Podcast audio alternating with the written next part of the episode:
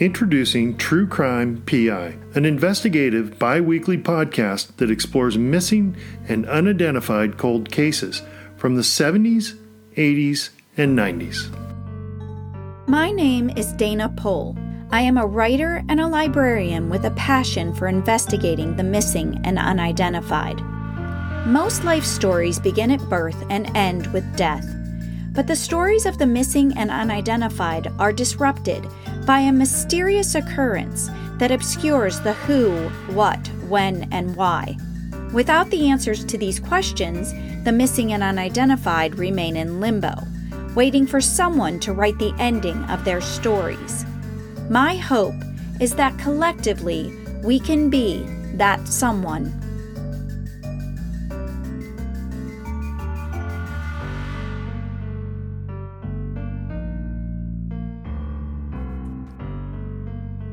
Welcome to True Crime P I, Episode five, A Killer, a Sketch, and an Unidentified Young Woman.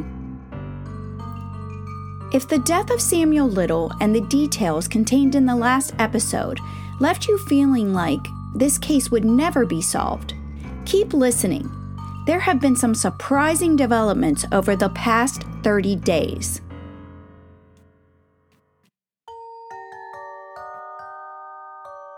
From the start, this Doe and her story got under my skin, like a stubborn splinter that requires an uncomfortable amount of digging to remove. Through my research, I was able to uncover and share information that had never been shared with the public. My interviews with Detective Dawes expanded our knowledge tenfold and provided real insight into this case. I could not be more grateful to Detective Dawes for answering my questions, sharing his experiences and knowledge, and providing us with a glimpse into the mind of Samuel Little, the man he calls the most potential suspect. When Detective Dawes took us back to the original investigation in nineteen eighty-four, we learned just how hard it was to solve a homicide when D N A testing was not readily available, and when police departments did not employ forensic artists. Fast forward to two thousand fourteen, when Detective Dawes and his cold case unit spent hours on the internet researching clothing brands, doing background checks, searching through missing persons reports and old case files. I value what we have learned, but unfortunately, we have not been able to definitively answer our two most important questions. Who killed our Doe, and what is her name? I have thought a great deal about these two questions. The way I see it, there are four ways that we could potentially identify her killer. One, find the missing evidence and test it for male D N A. As much as I'd like to believe this could happen, it is very unlikely. According to Detective Dawes, quote, "In the mid-eighties, police agency evidence units were overrun with items that were being collected from crime scenes. D N A testing didn't exist, and people didn't anticipate the potential for an unsolved case to be looked at again and solved. So there was evidence that was just thrown out because it was old." Unquote. After doing his due diligence, Detective Dawes could not locate the evidence in this case, and therefore, he does not believe the evidence will ever be found. In an effort to do my due diligence, I contacted the Cobb County Medical Examiner's office and told them about the missing evidence. The person I spoke with mentioned that the facility had recently moved to a new space, and that the contents of the evidence room had not yet been moved. I asked if they would keep an eye out for the blue Playboy bunny shirt and any other evidence related to this case. I was told that they would. My fingers are crossed, but again, it seems like a long shot. Two, a witness or informant comes forward. I am being a bit optimistic here. It has been thirty-six years. Unless it is a deathbed confession, I doubt this scenario will provide us with the name of her killer. Three, a confession from an unknown killer. This is still a possibility, but a long shot at best, especially because Samuel Little does seem to be the most potential suspect. Four, a match is made to one of Samuel Little's unmatched confessions. Obviously, his death put an end to any future confessions, but according to authorities, they are still comparing viable, unmatched confessions against missing persons and Jane Doe cases. I truly believe that the only way we will find out who killed our Doe is if we can match her to an unmatched confession from Samuel Little. That being said, how does a podcaster like me gain access to the information and the people who have knowledge of Samuel Little's unmatched confessions? I wasn't exactly sure, but I had a pretty good idea who might be able to help. In the December bonus episode, I recommended a podcast called The Fall Line. In September twenty twenty, The Fall Line released a four-part limited series, The Victims of Samuel Little. Episode three of this series featured an interview with Amy Hutsell, Program Director, Criminal Justice Coordinating Council, C J C C. C J C C's mission is to financially and programmatically support innovative programs and services to improve criminal justice and empower victims in the state of Georgia. Amy also oversees the Sexual Assault, Child Abuse, and Human Trafficking Unit. After listening to Amy explain her involvement in the Samuel Little cases, I was intrigued. I think you will be too, so here's a recap of the interview. The C J C C received a three million dollars grant to fund the Georgia Sexual Assault Kit Initiative, known as S A C I. Amy's introduction to the serial killer that we now know as Samuel Little came when she received an email from Doctor Angela Williamson. Doctor Williamson works for the Bureau of Justice Assistance, where she leads the National Sexual Assault Kit Initiative and is the liaison to the F B I's Behavioral Analysis Unit, V I C A P. The email Amy received requested help with a multi-jurisdictional cold homicide case, which in layman's terms means a case that involves a serial killer. Amy's response was a resounding yes, and she has been working the Samuel Little Georgia cases ever since. When The Fall Line released episode three and I heard Amy's interview, I had just finished writing episode one. A week later, I would interview Detective Dawes and ask the question I had been pondering for over two years. Could our Doe be one of Samuel Little's victims? Even before Detective Dawes dropped the most potential suspect bombshell in my lap, I knew one day I would want to speak with Amy about this case, so I added her name to my future contacts list. When I sat down to write episode five, I reviewed the list and I sent an email to Amy in hopes of securing an interview with her. I thought she might be willing to shed some light on Samuel Little's Atlanta victims. After a few emails back and forth, we were able to connect by phone. Our conversation was easy from the moment it began. Amy listened as I gave her an abbreviated version of our Doe's story. She answered my questions and asked several of her own, including, where was this Doe's body found? My answer, off of Riverview Road on Nichols Drive. And then I added, in Mableton. When I said Mableton, she said, he did mention Mableton. And I was pretty sure the he she was referring to was Samuel Little. Then she asked, why does Detective Dawes think that Samuel Little is the most potential suspect in this case? I shared everything Detective Dawes told us. Samuel Little's M O, the unofficial cause of death being manual strangulation, the location where she was found, the belief that she was a sex worker, the conversations he had with Texas Ranger James Holland, the crime scene photos, and the fact that Samuel Little did not deny or confirm that she was his victim. Because I just couldn't help myself, I also mentioned the sketch that Samuel Little drew of a red-haired woman wearing a white shirt. This sketch was labeled nineteen eighty-three to nineteen eighty-four Atlanta and was eventually matched to Leanne Helms. I knew Samuel Little confessed to strangling Leanne and that he provided details about her that only her killer would know. But I told Amy that for some reason I just couldn't shake the feeling that the red-haired woman could be our doe. If you would like to see a side-by-side image of Little's sketch and the reconstruction of our doe, visit our True Crime P I Facebook page and join our crowdsourcing group. Amy and I talked for about thirty minutes, and at the end of the conversation, she said, "I would like to take a look at this case."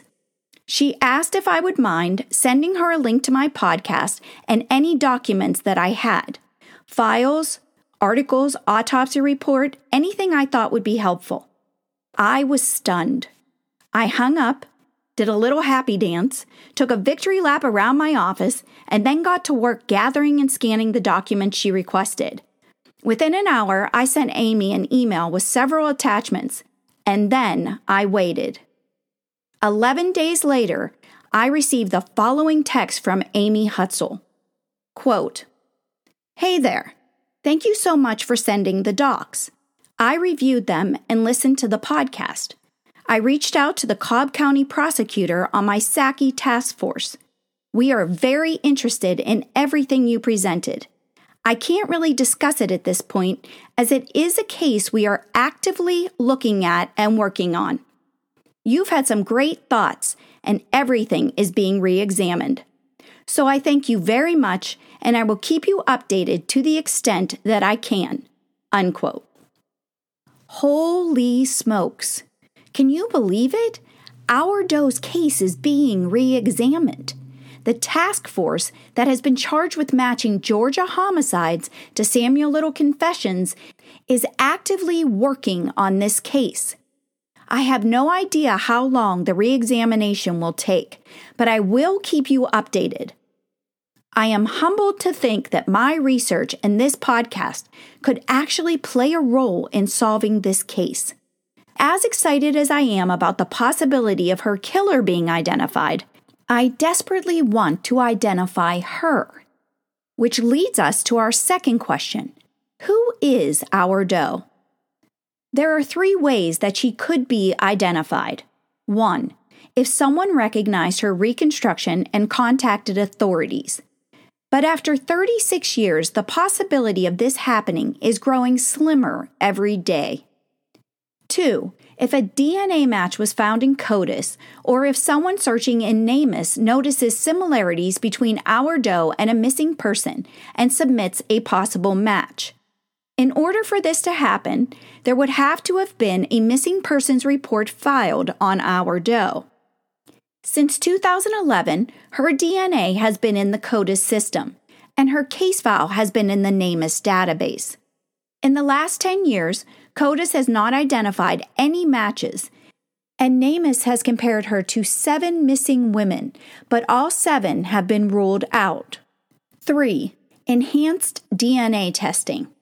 As I mentioned in Episode three, I believe that the best chance we have to identify our doe is to submit her D N A to a lab for genetic testing and genealogical matching. But how does someone who isn't a detective or police officer initiate this kind of testing? I have always assumed that our doe's D N A exists and is available for testing, but this assumption has never been confirmed. I emailed a forensic investigator at the Cobb County Medical Examiner's office. I included an abbreviated version of the case, all that we learned from Detective Dawes and Amy Hutsell, and then I asked if the medical examiner could confirm that our doe's D N A is available for testing. I am waiting for that confirmation. I do understand that D N A profiling is a science, but it feels like magic to me. It is a game changer, especially when it is applied to cold cases and unidentified remains. I have spent a good bit of time reading articles, joining pages and groups, and following individuals who are making major strides in the field of D N A profile building and genetic genealogy matching. I am certain that most of you have heard of Parabon and the D N A Doe Project. I get goosebumps when I think about the cold cases that have been solved by the collaborative efforts of these organizations. Recently, Othram, a Texas-based lab that specializes in using next-generation sequencing and genetic genealogy to identify human remains, has solved several high-profile and lesser-known cold cases. Othram's website explains that they are the first private laboratory built to apply the power of modern parallel sequencing to forensic evidence, saying, quote, "Our scientists are experts at recovery, enrichment, and analysis of human D N A from trace amounts of degraded or contaminated materials. We help investigators break through previously impenetrable forensic D N A barriers and close previously unsolved cases. We decipher genetic identities so you can solve cases," unquote.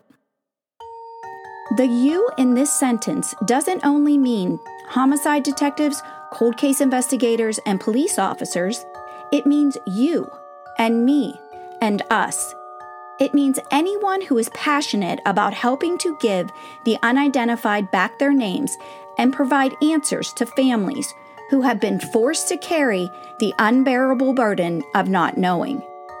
Collectively, with the help of Othram and the D N A Solves crowdfunding platform, we can identify our doe. Three months ago, when I released the first two episodes of this podcast, I would have never imagined that three episodes later, I would be waiting for the results of a task force review that could once and for all prove that our doe was one of Samuel Little's victims. It is truly mind-blowing. On the other hand, I have always believed that this podcast could help identify her. I feel really confident that before long, she will have her name. I am grateful to all of you for listening and for your continued support. Special thanks to Detective John Dawes for being more than willing to discuss this case with me. His honesty gave me hope and the confidence to continue searching for ways to solve this case. Detective Dawes believes that every case is solvable if you are willing to work. He has never stopped trying to solve this case, and neither should we. Join me next time when I talk with David Middleman, founder and C E O of Othram Labs and D N A solves dot com.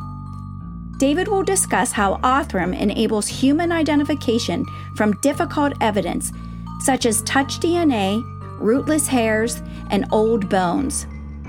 He will talk about the role Othram played in the identification of Mostly Harmless, a John Doe who was discovered in two thousand eighteen, and he will explain how we can help identify our doe and others like her. Follow us on Instagram and Twitter, like our True Crime P I Facebook page, and join our Facebook group to discuss and crowdsource the cases featured in each episode. If you enjoyed this podcast, please take a minute to rate and review it. If you don't, we would love to hear your suggestions. Thank you for listening. True Crime P I is written and edited by Dana Pohl. Theme music, C D Streets, and Come Out and Play, written and performed by the very talented Darren Curtis at Darren Curtis Music dot com.